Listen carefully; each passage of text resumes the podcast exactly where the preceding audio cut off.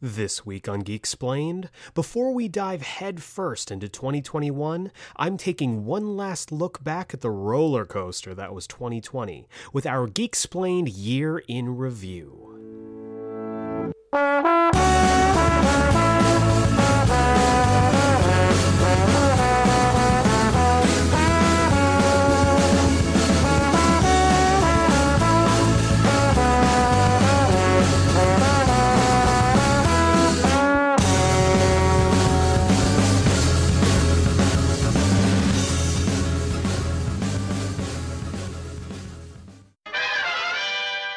Welcome back to Geek Explained. I'm your host, Eric Azana, and today's episode is the final episode of 2020.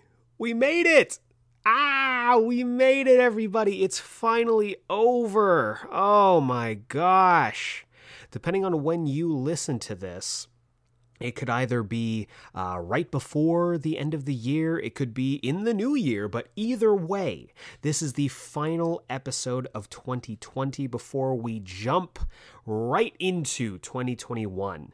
And before we all do that, I wanted to take a look back at the films, TV, comics, and video games of 2020 and talk about the ones that I loved. Uh, basically, I do this every single year. I look back on the year that we had and kind of rank my top five in each category. So that's what this episode is going to be about. It's going to be a little bit of a shorter episode, uh, no new segment, no week weekly review. I'm giving those two segments a break before we jump back into them in the new year. So for this episode, we're just going to have the main course, the main event, the entree, if you will, and then we're going to be diving straight into the comics, this week's comics countdown. So uh, without further ado, let's go ahead and dive straight in to our Geek Explained year in review for 2020. So don't mind.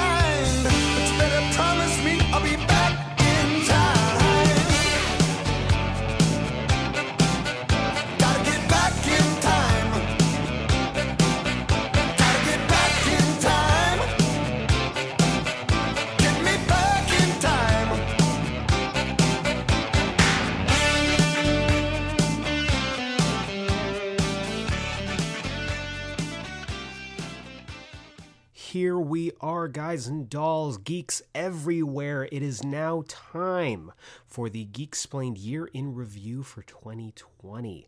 I honestly thought we were never going to get here. At certain points in this year, it felt like 2020 was going to last another 10 years. And even though 2020 by itself was probably about five to six years, uh, we're in what, the ninth month of March at this point? um, I am happy to say that the year is almost over and uh, 2021 is on the horizon. But before we get into 2021, I want to take a look back at the year that was 2020 through the medium of geek culture. We're talking film, TV, comics, video games, and I'm going to be ranking my top five of each category. So I'm going to kick things off with film here. We're going to go film, TV, games, and then finish everything out with comics. Um, and jumping right into film at number five of my top five films of the year, we have a little known film called Over the Moon. Now, if you didn't see this, I would totally forgive you. It is a Netflix original film that was an animated film, very much in the style of a Pixar, a DreamWorks, that kind of film. And the film in itself is so uh, it's so cool. I watched it um, probably a little bit after it first released. And it tells the story of Fei Fei, who is a young Chinese girl dealing with the aftermath of the passing of her mother. And the story kind of kicks off with Fei Fei meeting, I guess, essentially her uh, her soon to be stepmom, Mrs. Zhang, and as well as her new stepbrother Chin. And she is driven by the legend of the moon goddess Chang'e, who uh, is basically living in the moon, waiting for. Uh, basically waiting to be reunited with her lover. And so Fei Fei t- builds this little rocket alongside her uh, her bunny Bungee, and her along with Chin rocket themselves up to the moon to basically prove that Chang'e is real and get Fei Fei's dad to remember her mom, essentially. So it's a tale of divorce. It's a tale of uh, memory. It's a tale of family. And honestly, like, it was one of the most surprisingly. Um, it, it was just such a present, su- pleasant surprise to watch this movie. As like an Asian American guy, like I don't see a whole lot of uh, really good Asian uh, Asian animated films being brought forward to like um, to American audiences. That's why I'm really excited about Raya and the Last Dragon. And this film is a really fun, heartfelt story, and it's also a musical. So it's got that kind of Disney flavor as well. Um, some of the cast, let me pull this up here. Um, some of the cast uh, include uh, Cathy Ang as Fei Fei. Uh, Phillipa Soo plays Chang'e, or Chang'e, I'm sorry, um, who is the moon goddess, and she's fantastic. Uh, you have John Cho in there. You have Sandra Oh, Margaret Cho. Um, Ken Jeong plays uh, Gobi, who is this like little, um, basically this like little uh, dog slash uh, different animal's spirit who is kind of uh, Fei Fei's companion along the way. It's just a fun story that I really adored, and if you've got the time, it's it's the the music is very catchy as well. I there are certain times I'll um, I'll just find myself humming like the uh, the rocket to the moon um, the what is the the ping pong there's a ping pong sequence of course. I think it's called hey boy is the song. Uh, Ultraluminary. It's a great heartfelt story. Also a about you know dealing with moving on and growing from tragedy. Um, as a child of divorce this movie hit me pretty hard. So uh, i would say if you've got the time if it interests you absolutely take the time to watch this. Uh, next up at number four for films we have Birds of Prey and the Fantabulous Emancipation of Harley Quinn, or Birds of Prey, or Harley Quinn Birds of Prey, or Harley Quinn and the Birds of Prey, whatever you want to title it. This is essentially a Harley Quinn spinoff from the uh, dismal Suicide Squad film. And it's, uh, man, I really like this movie. um, it got kind of a bad rap, and the um, I would say the marketing of it was not very strong. The box office was not strong at all, which sucks because this is one of the most unique superhero movies that I've ever watched. Uh, it's just, it's a roller coaster from start to finish. It takes all of the things that Suicide Squad did right, and trust me, there was not a lot of them, but really like kicks it up and injects all of this flavor. We also get the live action film debuts of characters like Huntress, Black Canary, Renee Montoya, and not Cassandra Cain. It's honestly, it was the most fun I've had with a superhero film uh, for a while, probably since Shazam. And it was just such a joy to watch and something that I will always recommend if you are looking to get into DC films, if you've been burned off of them, haven't checked them out in a few years, check this out. You'll have a fun time with it. I love the cast the soundtrack is really really good um, and i'm kind of i i hope that this gets some kind of follow-up whether that's like an hbo max series or you know, a direct sequel that introduces more Gotham City sirens like uh, Poison Ivy, Catwoman, that kind of thing, I would definitely give this a watch if you haven't seen it already. Uh, number three, this one kind of snuck in right at the end of the year. It's not the one you're thinking of, it's Soul. Um, this is a Disney Pixar film, and as I'm recording this episode, I just watched this today, which might mean that I'm a little biased putting it this high on the list. Um, but oh my god, like this film was incredible. Uh, basically, the film follows a middle school band teacher named uh, Joe Gardner, and after he seemingly gets his big break as a jazz musician, he dies. Like he falls down this um, this manhole into the sewer, and his soul is separated from his body. He is uh, he is effectively dead, and so the story basically uh, revolves around this the soul of Joe trying to make it back to his body so that he can experience this big break. And it's so fascinating watching this film because as a creative, there are so many things in this movie that speak to me.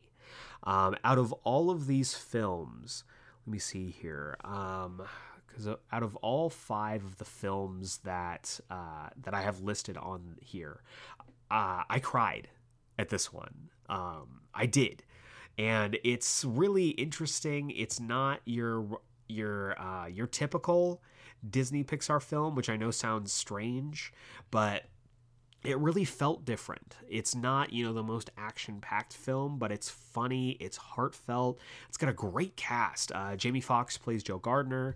Tina Fey plays 22, who is this um, this newborn soul who is desperate to not ever leave and go to Earth, and the two of them are basically the crux of the story.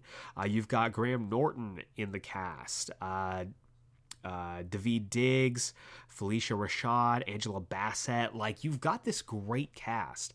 And I kind of wish that this had been um, a year that we could see stuff like this in theaters because I think this would have had just as much of a. Uh, maybe I'm I might be exaggerating, but I think it could have been a you know comparable to the kind of critical response and uh, commercial response that Into the Spider Verse had. Maybe, probably not, because Spider Man is a huge IP and superhero films are all the rage right now. But this film really spoke to me as someone who, you know, at different points in my life, I found myself frustrated with the place that I was at. You know, I found myself trying to find what my purpose in life is. And honestly, yeah, there is a point near the end of this movie where I I cried. I full on cried. And a film hasn't been able to like really pull that out of me in a while and it was um it it was it was kind of incredible so um, I would definitely recommend this film, especially if you're creative, um, someone who has gone through like the creative process and a creative of any kind. It doesn't have to be just music or like mine is voice acting or just acting in general. Um, anything that you're creative about, if you watch this, you will find value in it. And it's just, it's such a freaking good time. I would definitely recommend it. Uh, at number two, another film that kind of came out of nowhere for me that I didn't expect to like as much as I did uh, The Trial of the Chicago Seven. Now, this, and I had no idea, uh, I didn't know anything about this.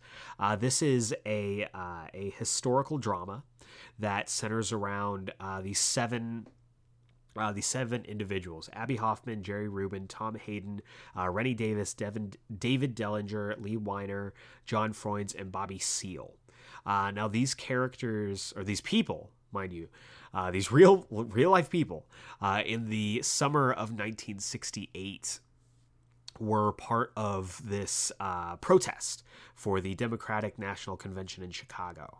Uh, the film opens up with all all seven of them kind of getting ready for this protest in their own different ways, and then it cuts to five months later, where all eight of them, mind you, it's eight, not seven, the trial of the Chicago Seven. There is an explanation for that.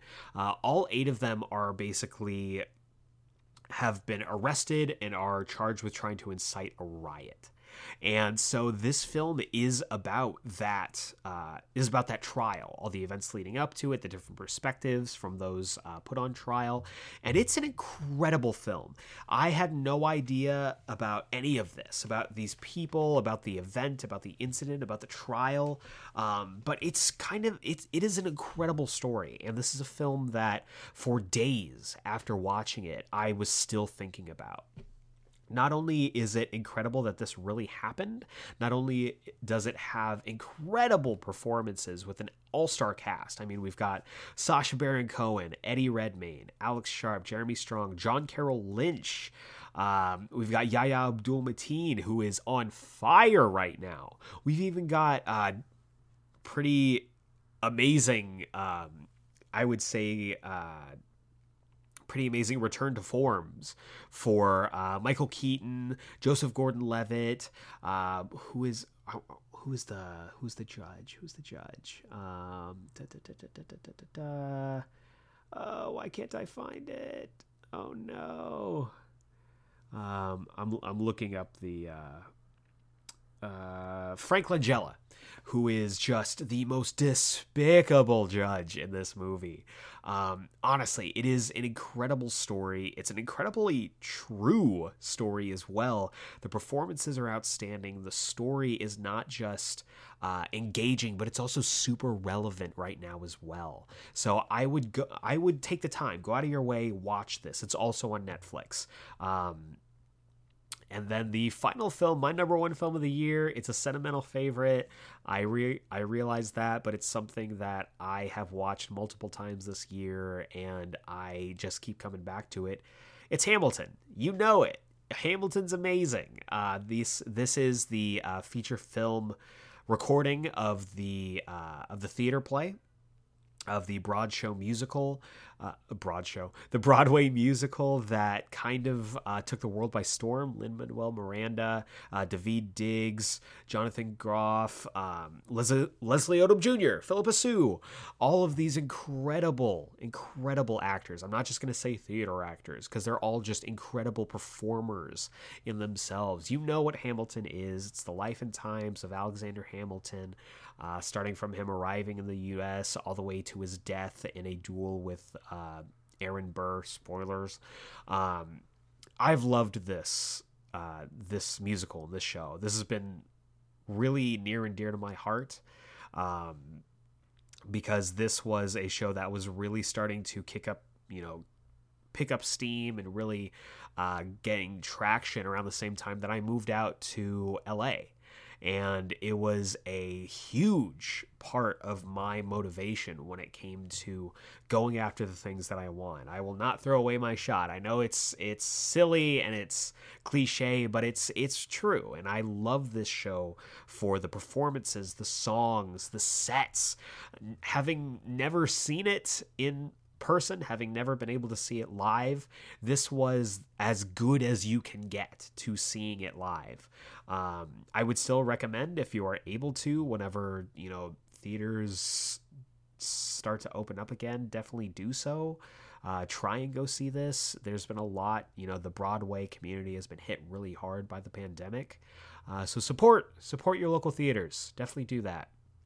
But uh, for Hamilton, this film was such a. Uh, it was so needed at the time that it came out. It came out in July. Um, right at the time that like things were really feeling at least for me really feeling hopeless so this was the uh the this was the shot in the arm that i needed i absolutely love it and if you haven't seen it or you haven't seen it since july check it out uh to recap on these at number five, Over the Moon, you can find on Netflix, just kind of giving you where you can find this stuff. At number four, I have uh, Birds of Prey, which you can find on HBO Max.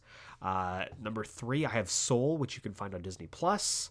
At number two, I have the Trial of the Chicago Seven, which you can find on Netflix. And at number one, I have Hamilton, which you can find on Disney Plus as well. Now, uh, as we move on to TV, TV, this was a huge year for TV. Uh, lots of stuff happened. Lots of freaking stuff went on with this um, with this medium. Uh, mostly because we were kind of stuck at home for a lot of it.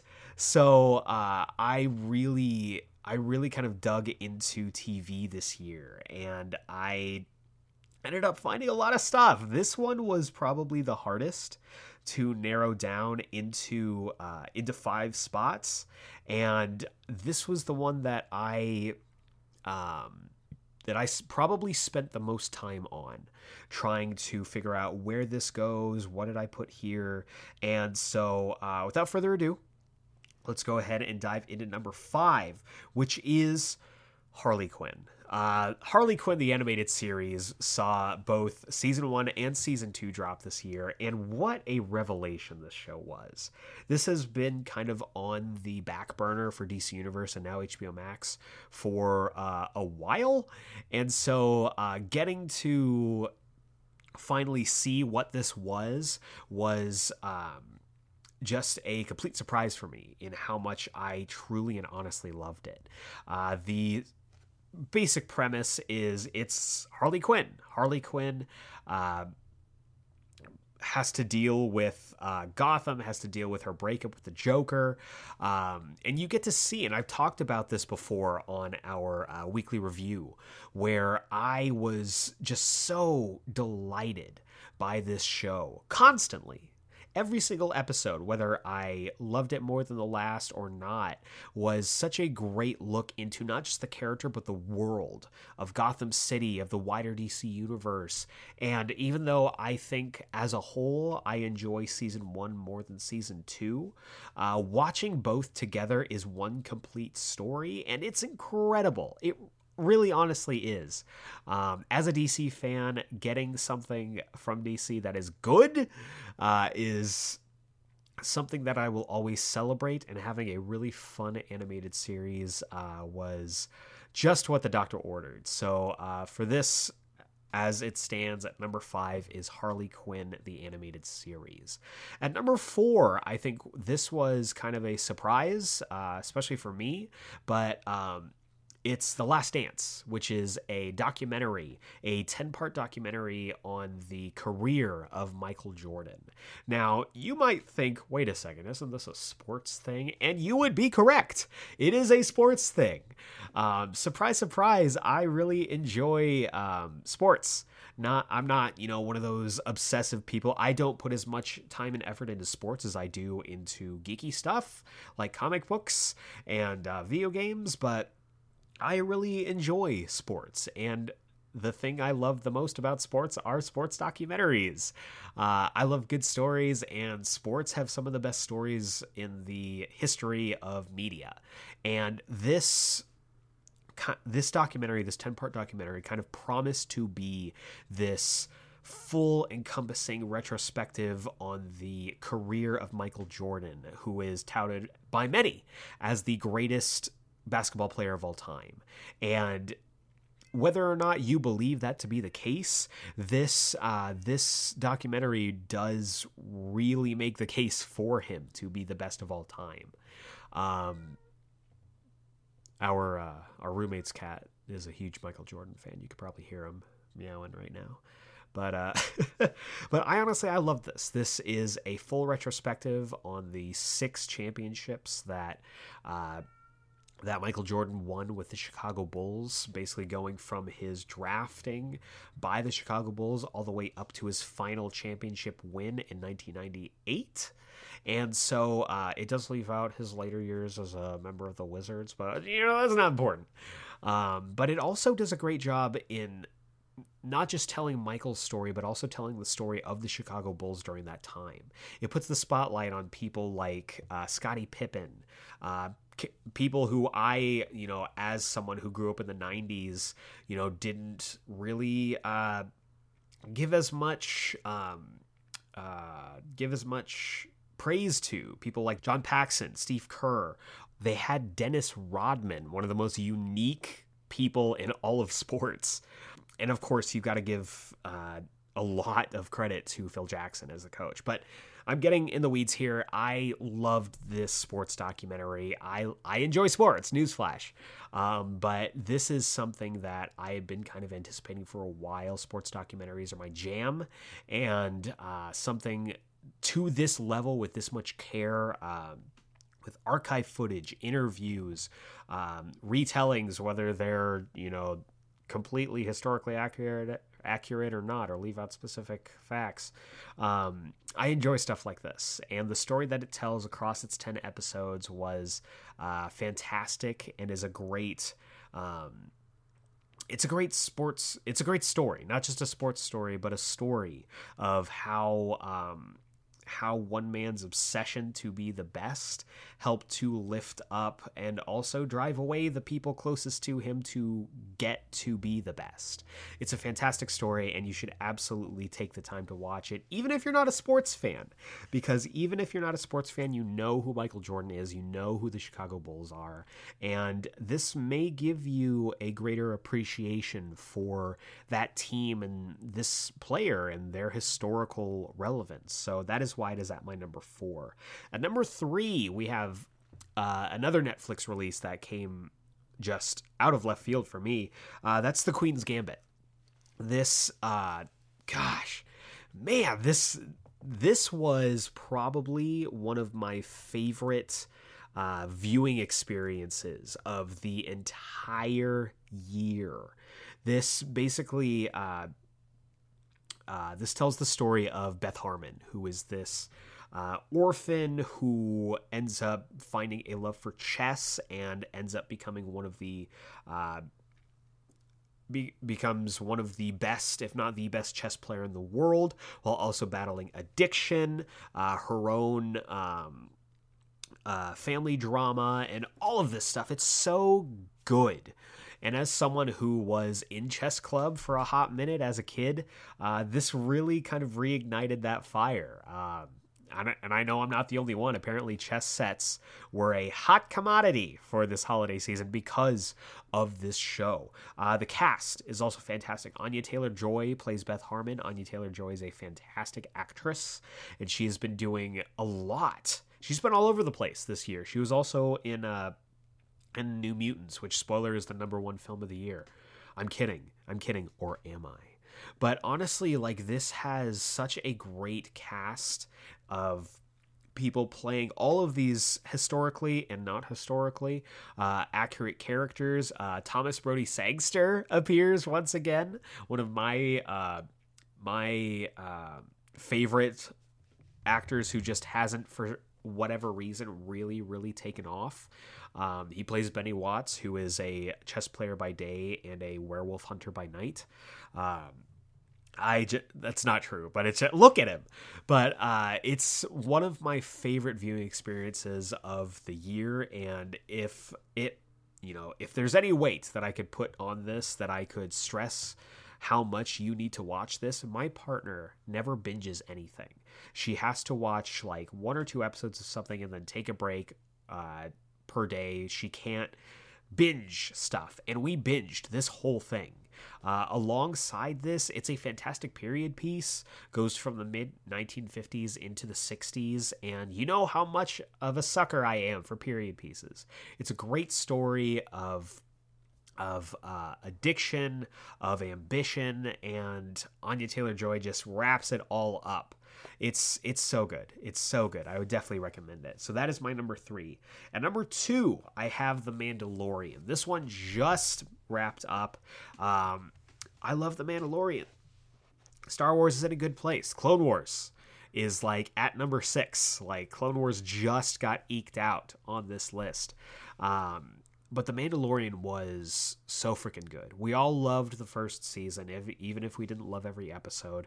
And season two kicked it up several notches, bringing in characters like Ahsoka Tano, Boba Fett, um, another Jedi, if you haven't finished the season yet, uh, in the finale. But really just raised the stakes, continued on the quest of uh, Din Djarin to reunite Baby Yoda, also known as Grogu, to uh, his people, to the Jedi, and it was just a fantastic continuation on to the story. Also giving us spin-offs, spin-offs galore. I count now, what is it, one, two, three spin-offs at least. We're getting a Boba Fett show, Ahsoka Tano, um, uh, what is it, Rangers of the New Republic. So The Mandalorian is quickly becoming just as much a tentpole of the Star Wars uh, franchise as the films ever were. So I would definitely, if you haven't, uh, if you haven't checked it out yet, if you haven't caught up yet, do yourself a favor. It's a great time with some great space western stories. So that is why it is at my number two. And at number one, again, a sentimental favorite and one that I'm sure uh, will surprise many people. It's Crisis on Infinite Earths. I know, I know it's the CW, and the CW's uh, track record is not great. But the but Crisis on Infinite Earths was you know promised to be this huge you know multiverse shaking uh, event for the DC TV universe, and it was for better or worse. Had great performances, some iconic moments, a fantastic send off for uh, Stephen Amell in the role of Oliver Queen. And honestly, I just I love I love nerdy DC Comics stuff, man.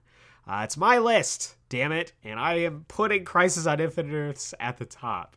So uh, to recap, for TV, we've got in fifth place, uh, number five, Harley Quinn the animated series. At number four, we have The Last Dance, or Harley Harley Quinn the animated series you can find on HBO Max. Uh, the Last Dance you can find on Netflix. Our, our our roommate's cat is very uh, very into this TV list. At number three, we have The Queen's Gambit, which you can also find on Netflix. At number two, The Mandalorian, which is on Disney Plus. And at number one, Crisis on Infinite Earths, which you can find both on the CW app as well as on Netflix presently.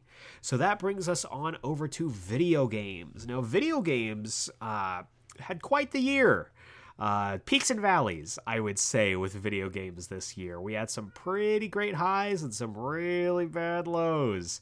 And honestly, this year kind of promised a lot when it came to video games and gaming in general. And I will say that for for 80 to 85% of it, it absolutely delivered. This year also saw the debuts of the PS5 and the Xbox Series X slash Xbox Series S, the series, we'll call them.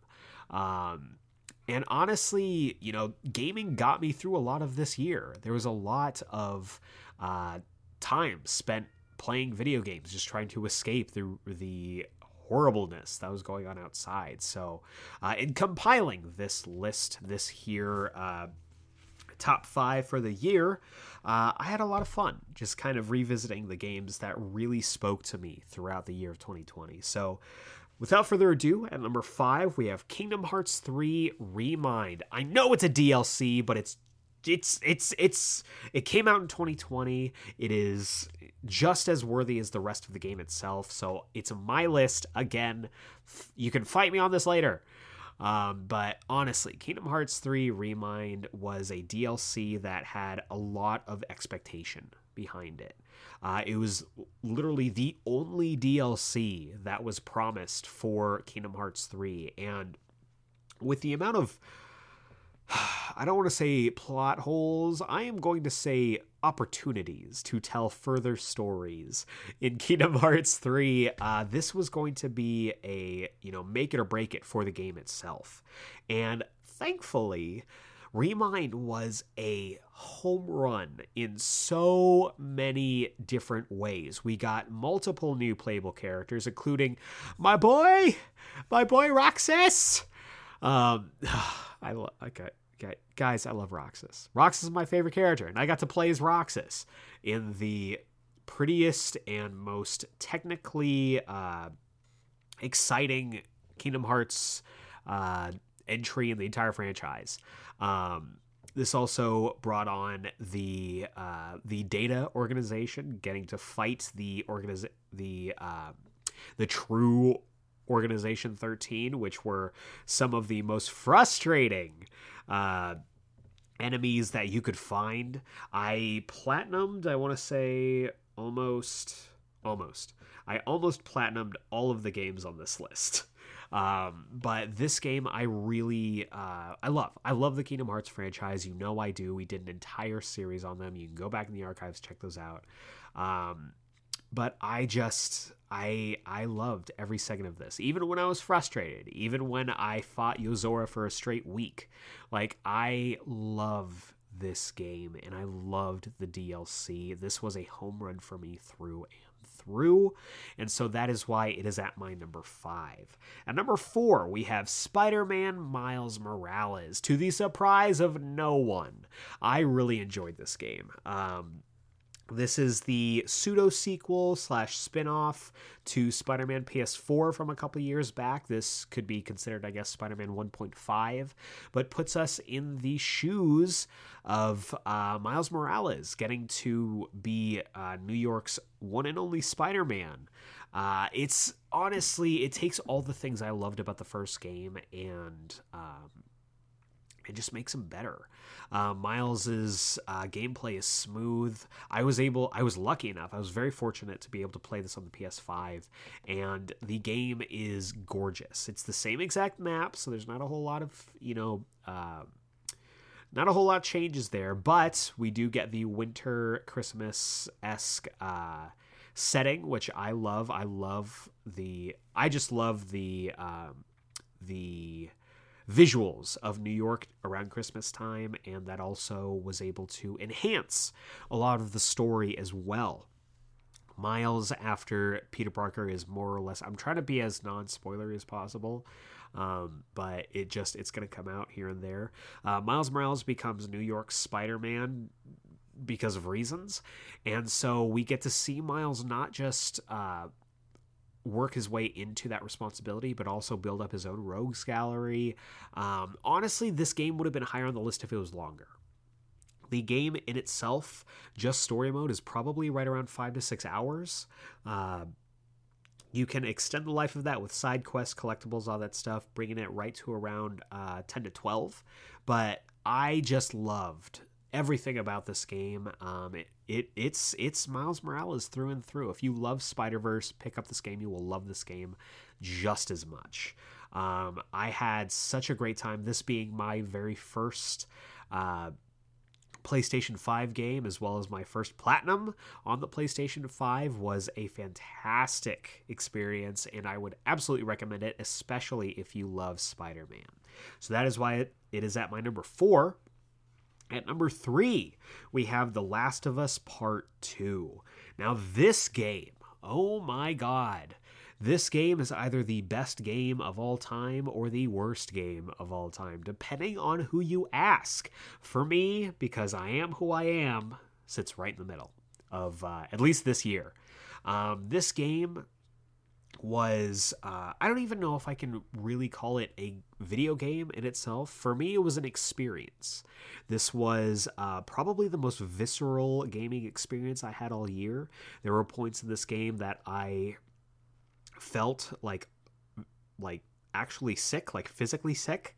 Um, there were moments where I was um, I was just beaming. I was jumping up and down about how excited I was. This game was such an a an incredible experience, and it as a whole, its mark on history, I think, is going to be is going to only improve over time after people get over their uh, their prejudices and their uh, whatever you want to call it their problems with this game. It's not a perfect game, I will say that right away, but as a story, a story of revenge, a, story of depression, a story of um, sacrificing everything to get what you want. Like it is an incredible story, uh, bringing in characters like Abby, uh, fleshing out and just evolving characters like Ellie. Like it is a visceral gaming experience that I will not forget for a very, very long time. So that is why it is at my number three.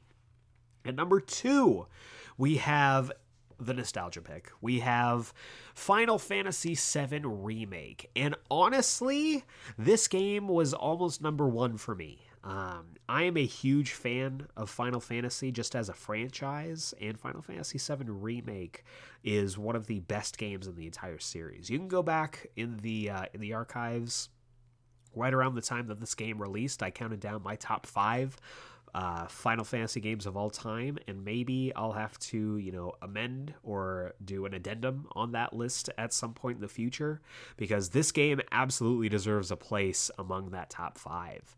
Um, just taking a game that so many people love, so many people cherish, and who that shaped gaming for so many people in their childhoods, in their adulthoods. Um, remaking it and making it as good as it was is a near impossible feat, but somehow they were able to pull it off. Um, this game would probably be higher for me. It might have been number one if not for you know the uh, sharp left turn it makes in uh, right around, I would say, 90% of the way into the game. But even so, with that, um, that part of the game is still enjoyable. It's still fun getting to take these characters on a journey that while uh, somewhat familiar, was also fleshed out in many ways. If you're a fan of Yakuza, the Yakuza series, uh, definitely pick this up because you'll love it. Um, it takes all the things that the original game did well and improves upon them and brings them into the 21st century and into the next generation of games. People who were not able to play the original Final Fantasy VII are going to experience it through. Uh, through this game for the first time.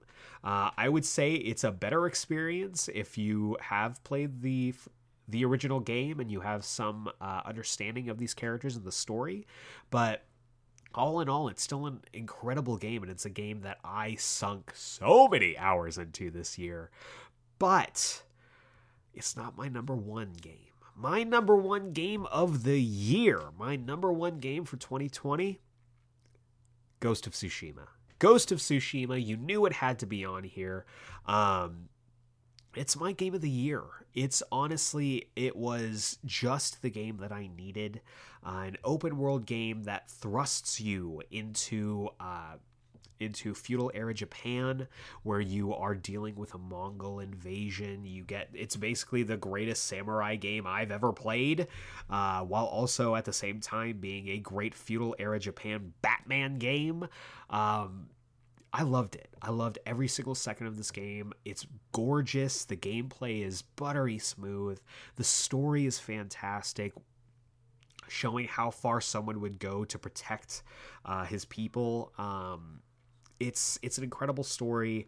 Again, you know, the Asian representation of this year was fantastic in all forms of media, and so getting to uh, really love a game that puts Asian leads in the forefront and was ex- as successful as it was.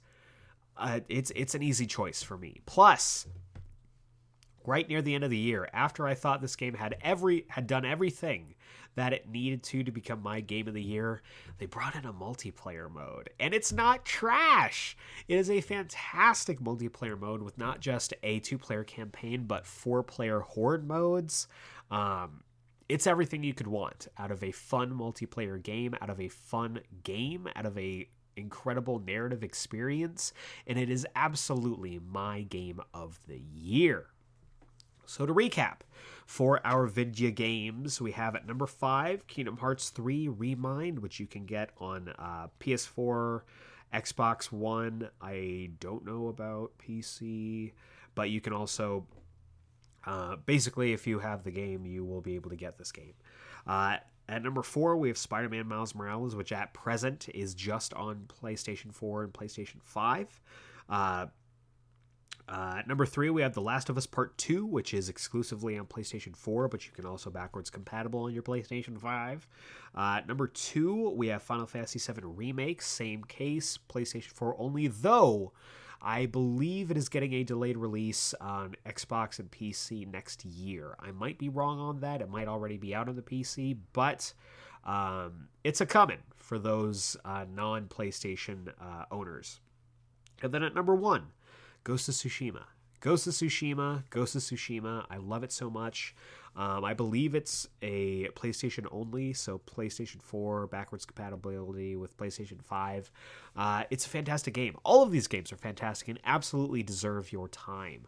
So that brings us, ladies and gentlemen, to comics. This was a big year for comics. This was a year that honestly was. Um, man uh, honestly what had just like in uh, video games peaks and valleys some incredible comics some comics that really did miss the mark for me um, but overall this was a great year for comics. Lots of incredible stuff came out this year and so uh, a little bit of um, some criteria i wanted to put on this because you might find that there are specific uh, specific absences on this list for the comics to uh, have to appear on this list. They have to either a have their entire run in 2020 b still be ongoing through 2020 or C, if they're a miniseries or a limited series, have to have at least half of their uh, of their entries into the miniseries released in 2020, and that is why I have to I have to give an honorable mention, but it could not make the list because of that criteria to Superman Smashes the Klan. Uh, it hurt me to not include it on this list because it would have been my number one. However, out of the three issues of Superman Smashes the Klan, two of them came out in 2019. Uh, with the second issue or with the uh, final issue coming out in February. So it just missed the mark. It just missed it.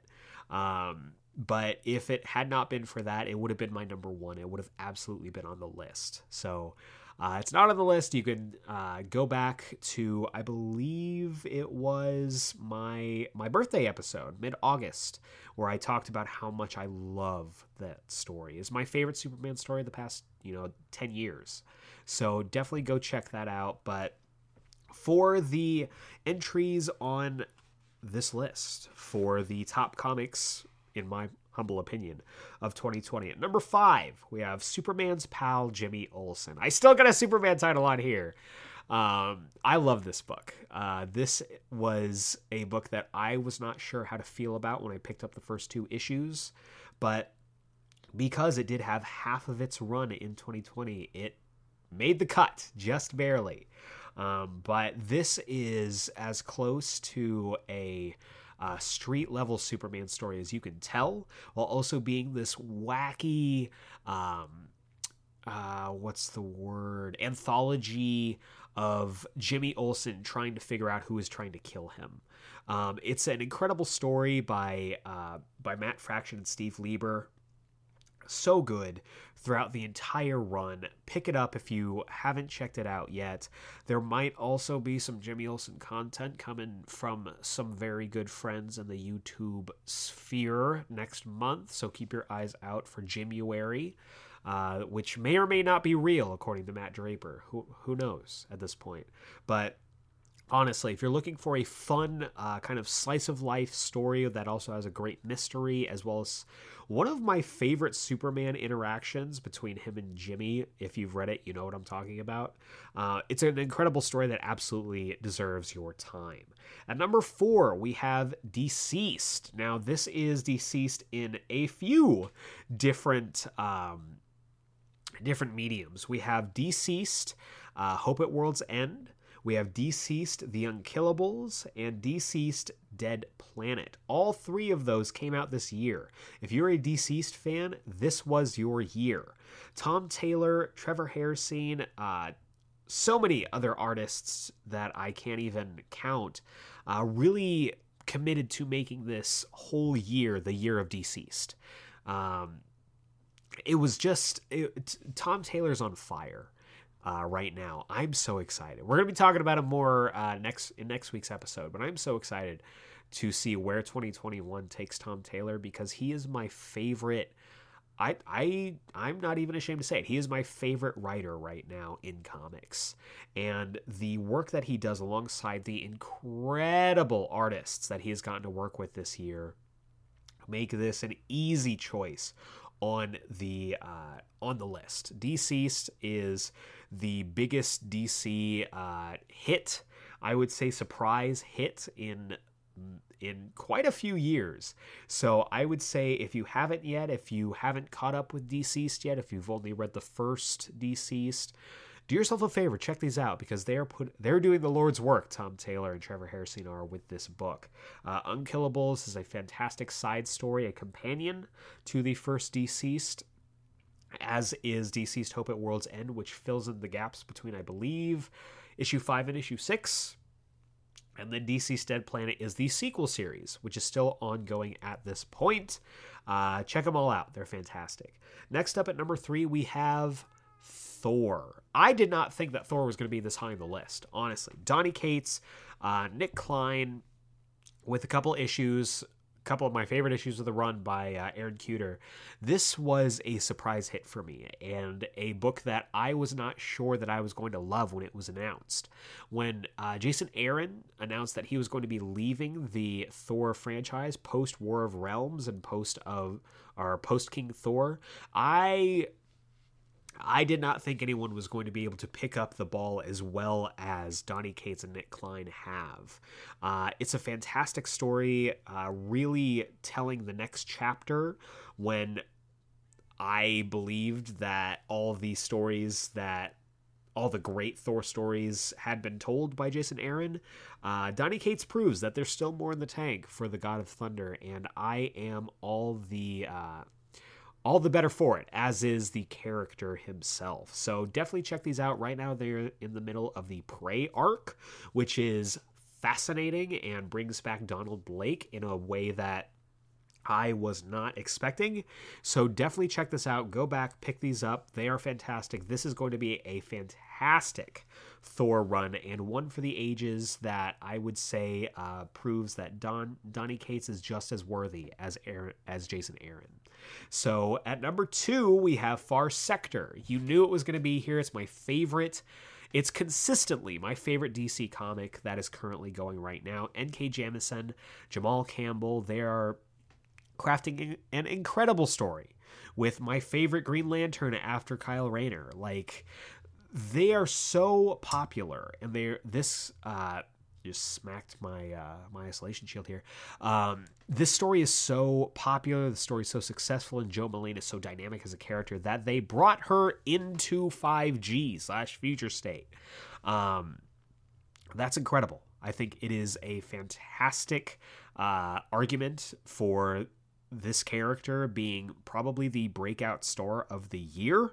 Um, and I cannot wait to see where Jo Mullein and Far Sector go next. But it's not my book of the year. And my book of the year really, um, man, uh, what can I, what can I say about this run that hasn't already been said by many people who are much more articulate than me? Um, this run has been incredible. It's been surprising. It has been delightful. And it has been a fantastic story about redeeming the man without fear. That's right. It is Daredevil. Written by Chip Zdarsky with art by both uh, Marco Checchetto as well as uh, George Fornes or Jorge Fornes. It's so good. It's so good. It's so good. Um, this is probably my favorite Daredevil run since Mark Waid's run, which is my all time favorite. Uh, this is a story of one man trying to leave his mark on the world, and his world hap- just happens to be Hell's Kitchen and the city of New York. Um, this is an incredible character study on Matt Murdock as well as Wilson Fisk, and it is a run of Daredevil that is going to be sticking around and is going to be talked about for a very, very, very long time. So do yourself a favor, check this out, check all of these books out uh, to recap on these uh, on these incredible books. Uh, at number five, we have Superman's Pal Jimmy Olsen by uh, Matt Fraction and Steve Lieber, which you can collect all together. Uh, the paperback, I believe, is out now, so definitely check that out. At number four, we have DCeased, the franchise, which includes Unkillables, Hope at World's End, as well as Dead Planet, all written by Tom Taylor with various artists throughout. Uh, Dead Planet reunites him with the original uh, DCeased artist Trevor Hairsine, so definitely check those out. And number three, we have Thor, written by Donny Cates, art by Nic Klein and Aaron Kuder. Uh, absolutely kick ass start to a new run of Thor. Number two, we have Far Sector, N.K. Jemisin, and Jamal Campbell. Uh, just continuing on an incredible start from last from the end of last year, and it is one of my favorite, if not my favorite, uh, Green Lantern stories of the past decade. So definitely check this out. And at number one, Daredevil. Chip Zdarsky, Marco Checchetto, George Fornes. Um, this is the book to be reading if you are reading Marvel books. If you are trying to get into comics right now, if you are trying to find a couple ongoings that you can jump into specifically for Marvel, Daredevil. Daredevil, Daredevil, Daredevil, which I'm sure will make fans of December very happy and is it is fitting for December going on. Uh, go check out Matt Draper's entire uh, December playlist. He will be releasing the final episode today, as of the day that this episode drops. So go check it out. It's wonderful. Um, and that brings us to the end of the uh, year in review. 2020, like I said, a story of highs, of lows. We've been through a lot. We've been through an incredibly dark time, but all of the geek culture that was on display and readily available uh, through this year made that time just that much brighter. So uh, that does it for the Geek Explained 2020 year in review, and we are now going to roll right on into, speaking of comics, this week's Comics Countdown. Ooh, welcome back to this week's Comics Countdown. This is the segment of our show where I talk about the comics that I think you should be picking up this week. Whether it's at your local comic book shop, on Comixology, or however you get your comics, these are the ones I think you should definitely take a look at. But before we take a look at this week's books, we got to take a look back at last week's books with the Geek Explain Pick of the Week of last week. And guys, I, I, I'm, I'm at a loss for words it was Secret Origins. It was the Superboy Prime book. It was the dumb Superboy Prime book. Um, I just I loved it. I have a soft spot. I talked about this last week. I have a soft spot for Superboy Prime. He's the dumbest character in all of DC Comics. Um, but I love him so much. And I was pleasantly surprised because um, I thought that Blackest Night gave him the best send off that you could ask for for that character. I was wrong. This book is the best send off for this character that you could ask for. Gives you the full rundown of the character, how he fits into the greater event, as well as a true, I would say, um, a true ending slash reset for the character. Uh, you could leave him alone after this. You could tell more stories with him, but this was such a fantastic Superboy Prime story, and I'm glad that they decided to do this during their big ol' anti-crisis, whatever. So, uh, big, big fan of that for sure. But that's last week's books. Let's talk about this week's books. We've got five books for you here to round out the year. Uh, the final comics countdown of 2020 It's pretty exciting. Uh, we'll be talking about each book's title, creative team, and synopsis. And of course, these synopses will get my synopsis voices. So uh, let's go ahead and just dive into it. So, starting things off with Batman Annual number five. This is written by James Tynion IV with art by James Stokoe, the two Jameses. Uh, this is promising to be an interesting story. Uh, last week, was it last week? So either last week or the week before, the previous Batman issue gave us a great resolution to the Clown Hunter character, and it looks like this is going to give us even more of that character. I still think he's going to be Red X. Who knows? Who knows what happens in future state as we work our way into that? Can't wait to see. I think it kick, kicks off next week, right? Either way, uh, really excited to uh, dive into this. Let's go ahead and dive into the synopsis here. The riveting new vigilante known as Clown Hunter was a breakout star of the Joker War. But what's the tragic origin of this teenage assassin? How did his parents die at the hands of the Joker? And is there a place for him in the evolving Gotham City? Can there be redemption for the infamous Clown Hunter? So yeah, uh, Clown Hunter. I really enjoyed him as a character. Can't wait to see where he goes next. Uh, I was a little disappointed that we're still getting more stuff from Ghostmaker, but who knows? Who knows? Whatever. Um, he could factor in a big way come March when things go back to quote unquote normal. But Either way, we shall see. Next up, we have X Men number 16, written by Jonathan Hickman, with art by Phil Noto. Big fan of the Phil Noto. Um, I still have no idea what's going on because I haven't caught up with Ten of Swords yet. Ah, I'm crazy. Um, but I have ordered the. Uh, at least the Comixology, the digital version of the uh, Ten of Swords event, so I will be catching up with that in a couple weeks, and maybe by then I'll figure out what the heck's going on. but I love the um, the focus on Scott Summers, on the Summers family in the mainline X Men book. And I'm excited to see where they go next with this. So let's go ahead and dive into the synopsis here. Ten of Swords Fallout. The captain commander of Krakoa made a fateful decision. There's no going back. So, yeah, I don't know what this decision was. And I'm so excited because I have no idea what this decision was. Um, really looking forward to this. I've been loving this so far, and I can't wait to see what the next chapter holds for Scott Summers and the whole Summers clan. Next up, we have Legion of Superheroes number 12. I know, but I wanted to go at least to issue 12. And who knows, this might be the final issue. They are, uh, I haven't seen any. Um, what's it called? Any solicitations for Legion of Superheroes past this besides the future state stuff? So this might be, at least for now, the end of this book, and I will ride this out to completion. Um, it's uh, sorry, it's written by uh, Brian Michael Bendis with art by Wade von Grawbadger as well as Ryan Sook. Um, it's it's it's got It's whatever. I'm just I'm looking past the Rogol of it all to complete the story. Hopefully, we will see a good conclusion for this. Let's go ahead and dive into the synopsis here. The battle for New Krypton is on. This powerhouse issue features the Legion confronting the greatest challenge of any era. With New Krypton on the verge of destruction at the hands of one of Jon Kent's deadliest foes, the young hero may have to make the ultimate sacrifice to save his friends, his family, and his heritage. But it could lead to the start of a monumental new chapter in the future of the DC Universe. Long live the Legion.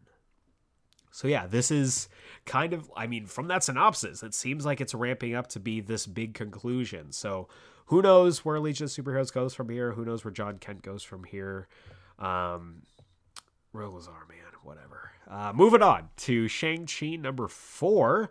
This is written by Gene Luen Yang with art by Philip Tan as well as Dike Ruan. Uh, I've been loving this Shang-Chi book. Uh, if you are as excited as I am about the Shang-Chi film, especially with that video that um, that the star who for whatever reason, I'm blanking on his name right now. How is that? Hold on. Shang-Chi. Uh, ta ta ta ta ta. Shang-Chi. Who's the Ten Rings? Simu Liu. Um, after that video that Simu Liu uh, put out on uh, Twitter, even more excited about it. But if you're excited about Shang-Chi, this is the book to dive into. This is a great, um, I would say, a great primer for the character as well as his stories. You can kind of go from here on where you want to like explore more about the character. But this is a great, great uh, book to jump in as a first introduction to the character for sure. So let's go ahead and dive into the synopsis here. Brothers and Sisters, Part 4. Shang-Chi is at death's door. The deadly warrior is dying from a mortal wound, and it looks like there's only one person who can save him his father. But he's dead. Right? So, yeah, great, great story. Really been enjoying it. Uh, Shang-Chi for the win, always. So, uh, but the big book of the week, the book I think you should absolutely be, be picking up this week is Dark Nights Death Metal, The Last 52, War of the Multiverses. Uh, this is, I think, the last tie in. I could be wrong, but it's the last, I believe, is the last tie in for Dark Nights Death Metal, um, which is exciting because the, uh, like I said, the tie ins have been, for me at least, the best part of Dark Nights Death Metal. So, uh, as we kind of go into that closing chapter, into the home stretch of the event, uh, we get one last giant tie in, which is promising a lot of stuff. So, uh, for the creative teams, because this is just like uh, a couple of the others, uh, big anthology book, uh, the characters and creative teams are as thus. First off, we have Wonder Woman in Fight uh, written by Joshua Williamson and Scott Snyder, with art by Dexter Soy and Scott Koblish. We have Superman in First and Last Men, uh, written by Magdalene Visaggio. I am so sorry. With uh, art by Paul Pelletier. Uh, Batman in The Batmen Who Laugh, plural. Uh, written by James Tynion IV with art by Alex Maleev. That's exciting. Uh, the Atom in Unstable Atoms, written by Kyle Higgins. My boy Kyle Higgins, with art by Scott Collins. Really excited about that. Uh, Lois Lane in No More Superheroes, written by Regine Sawyer with art by Alitha Martinez. Uh, Raven in Falling Through the Cracks, written by Shay Grayson with art by Pop Mhan. Um, yeah, that's. I'm just going to say that's how that's pronounced. Um, the Penguin in Apicus, uh, written by Marguerite Bennett with art by Inaki Miranda. Miranda, I'm so sorry. Uh, John Constantine in Armageddon Blues, written by Matthew Rosenberg. Yay! With art by Rob Guillory. Guillory? I'm so sorry. Uh, and then finally, uh, Swamp Thing in Reign of the Swamp King, written by Justin Jordan with art by Mike Henderson. So, a lot of stuff going on here. Let's go ahead and dive into the synopsis here. What would it take to get every being left in the multiverse to side together in the ultimate final showdown? Total decimation and the complete undoing of all existence? The Batman Who Laughs has made his final move, bringing the most horrifying opposition to the battleground, and now every hero and villain left alive will stand and fight together. This epic battle book details every side of the last war across the multiverse. Wonder Woman leading the heroes, Superman leading the villains, and Batman leading the dead. Everyone has to play their part. Everyone and everything is at stake. So join here for the last of the DCU as we know it. So, yeah, this is apparently some giant uh, send off for the DC multiverse, which um, I'm not going to get into it because news is for next week, but uh, kind of a big deal because, as we know, you know, the DC Comics line is going to look very different post Future State. So uh, we'll see what happens there. But to recap, we have Batman Annual number 5, X Men number 16, Legion of Superheroes number 12, Shang-Chi number 4, and Dark Nights Death Metal The Last 52 War of the Multiverses. And that is going to bring us to the wrap up. If this is your first time joining us on the Geek Explain podcast and you like what I do here, please feel free to subscribe on the podcasting platform of your choice so you don't miss a single episode. Uh, we put out new episodes every single Wednesday, usually, except for the last two weeks. Um, and honestly, you know, subscribing to us really helps out the podcast, really helps out me, kind of raises our stock in uh, the podcasting space and gets us out and into the orbit of listeners just like you. Also, you can follow us on Geek on uh, on Geeksplain on Twitter and Instagram at Geeksplained Pod. That's at Geeksplained Pod to keep up to date with all the happenings with the podcast. Uh, we do polls on there. I announce different things. That's where you can find immediate links to our newest episodes. So if you want to keep up with the podcast, that is the place to go. Uh, also, uh, if you would be so kind, if you did like this episode, if you like what you heard, uh, please do think about giving us a uh, rating and review. Uh, really, really helps us out. Getting us getting feedback for the podcast is the most valuable thing I could uh, I could ask for from you guys and gals as listeners. Um, this is ultimately a podcast by a geek for geeks. So getting those rating and reviews really does help me out personally. Uh, I am, you know, coming up on our three year anniversary here in March. So uh, the podcast is still growing every single week, and I would love to have more ratings and reviews. And if you give us a five star rating and review on uh, Apple Podcasts, iTunes, whatever you want to call it, you will have your review read right here on the podcast. You can join our four horsemen, that being Seafire ND, Josh from Panels to Pixels, Matt Draper, and our newest addition, Burrito Man 88. I want to give a big thank you to all four of them for their incredible five star rating and reviews. So, yeah, if you want to have your review read right here on the podcast, you can write whatever you want. You give me that five star uh, rating, and uh, I'll read it right here. Also, if you want to be part of our Geek Explain mailbag, if you have a question for me, you want to get my opinion on something, uh, you want to get a quick pitch, um, just unprepared questions that I don't uh, do any kind of notes or anything for, uh, feel free to send emails to me to geeksplained at gmail.com with the subject header mailbag, uh, and I'll read them out on here and give you my unfiltered thoughts on them. I've had some great uh, emails that I've gotten to respond to this year, and I am excited to get more. I'm hungry for more, so send them on over, and I will uh, have them read on the podcast. But uh, overall, that's it for Geek Explained in 2020. Like this is this has been a huge year for the podcast. Honestly, um, if you'll give me just a second to kind of gush, uh, this has been a big year for the podcast.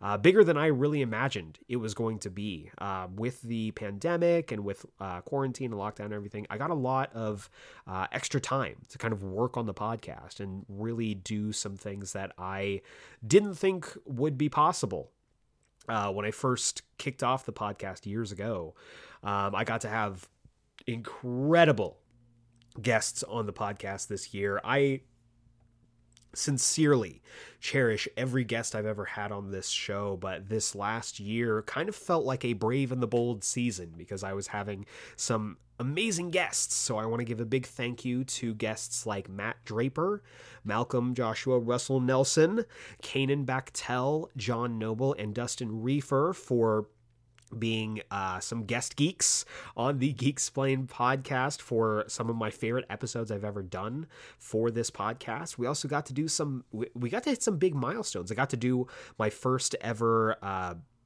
big big uh, guest event anime which we did this past year was it or this past may the whole month of may was dedicated to anime and i had uh, all three of my guests kanan john and dustin come on which uh, I guess, culminated in a big finale where we talked about our favorite anime of all time. Had a wonderful time chatting with those uh, those geeks, and I am hungry to do more. So if you enjoyed anime and you'd like to see it come back next year, feel free to let me know on that. I also got to do another series, Geektober, which was uh, some of the most fun I had in the entire year. Had a great time uh, getting to dive into the horror aspect. I don't really dive into that a whole lot on this podcast, so it was a fun time, and I might do it again for 2021. I also got to be part of uh, a couple big um, big collaborations. I kicked things off with uh, the one horrifying moment. My entry uh, is on the uh, is in the feed. Go ahead and check that out. And then I also got to be part of Praise Patrol, which I absolutely love and adore. Uh, it was put together by Cole from Critical Rants, and um, it was some of the most fun I've had, really breaking down a character and really getting to talk and gush about how much I love Rita Farr and Doom Patrol as a whole. Uh, if you haven't yet, go check out Praise Patrol on YouTube. Uh, just search that. The entire playlist is there. You can check that out, uh, including our first ever Geek Explained video. It's on YouTube. We're on YouTube. I don't know if it's going to be a regular thing. It probably won't because I am uh, I'm not a video editor guy. I am an audio editor guy, but that may change next year. Who knows? Um, I didn't think I was going to be part of an incredible. Uh, collaboration like Praise Patrol when this whole uh, when this year kicked off. So you never know where the year's going to take you. Um, I also got to just gush about some of my favorite comics this year Superman Smashes the Klan, uh, Fraction's Hawkeye, uh, comics that are near and dear to my heart. And we hit a huge milestone with our 100th episode earlier this year. I got to finish off Volume 2 with our 100th episode, which was uh, my pitch it for Superman the movie, my version of a Superman movie. It's still my favorite episode I've ever done on this podcast. If you haven't listened to it, it is an in depth pitch. I go essentially beat for beat for this, uh, for that episode episode, but uh, putting it all together, coming up with a story, um, I st- it's it's something that I still hold near and dear to my heart. It is something that I absolutely love and I love to share around. So, uh, especially in a year where we've heard that W, you know, Warner Brothers doesn't know what to do with Superman.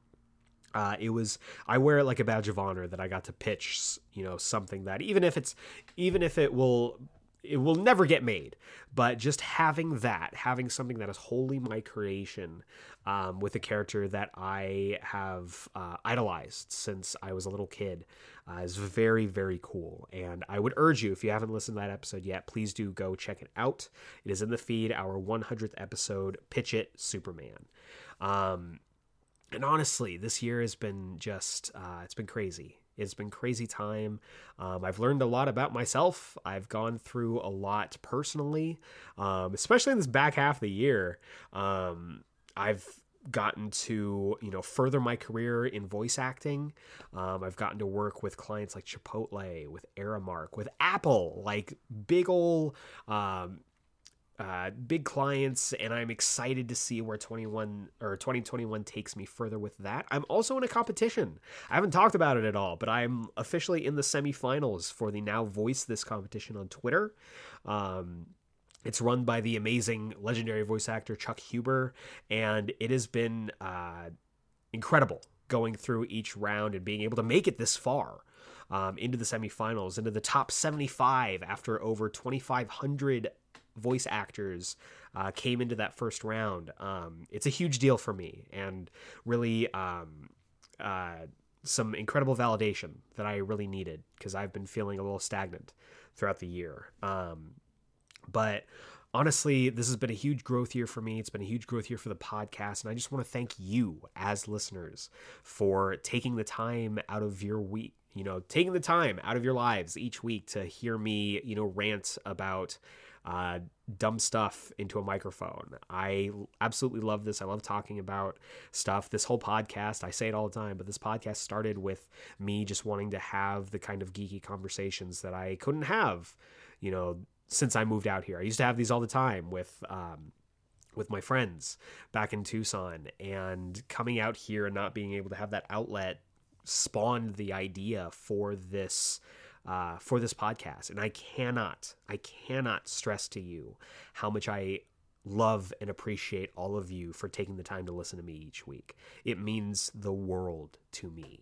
And I hope that I continue to grow the podcast and continue to put out episodes that, you know, really speak to people, you know, both figuratively and literally as well um, because I love doing this. It's something that I never envisioned myself doing, and ever since I started it a few years ago, I can't picture not doing this podcast. So uh, I've got a lot of big stuff lined up for 2021 that I'm really excited about. I cannot wait to share with you.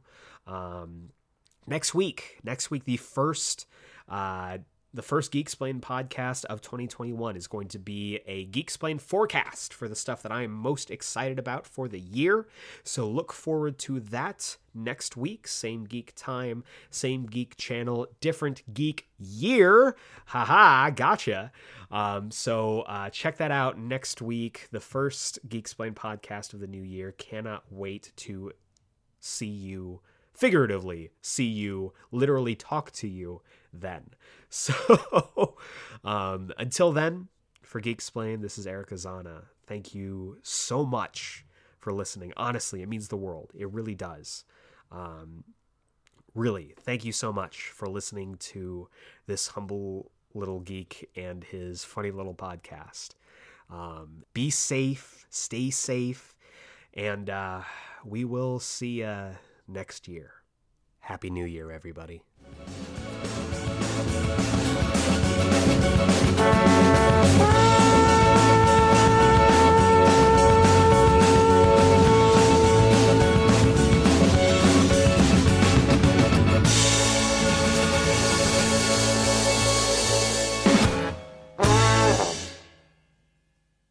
We made it! Oh my god, we made it! 2020 is over! Yes!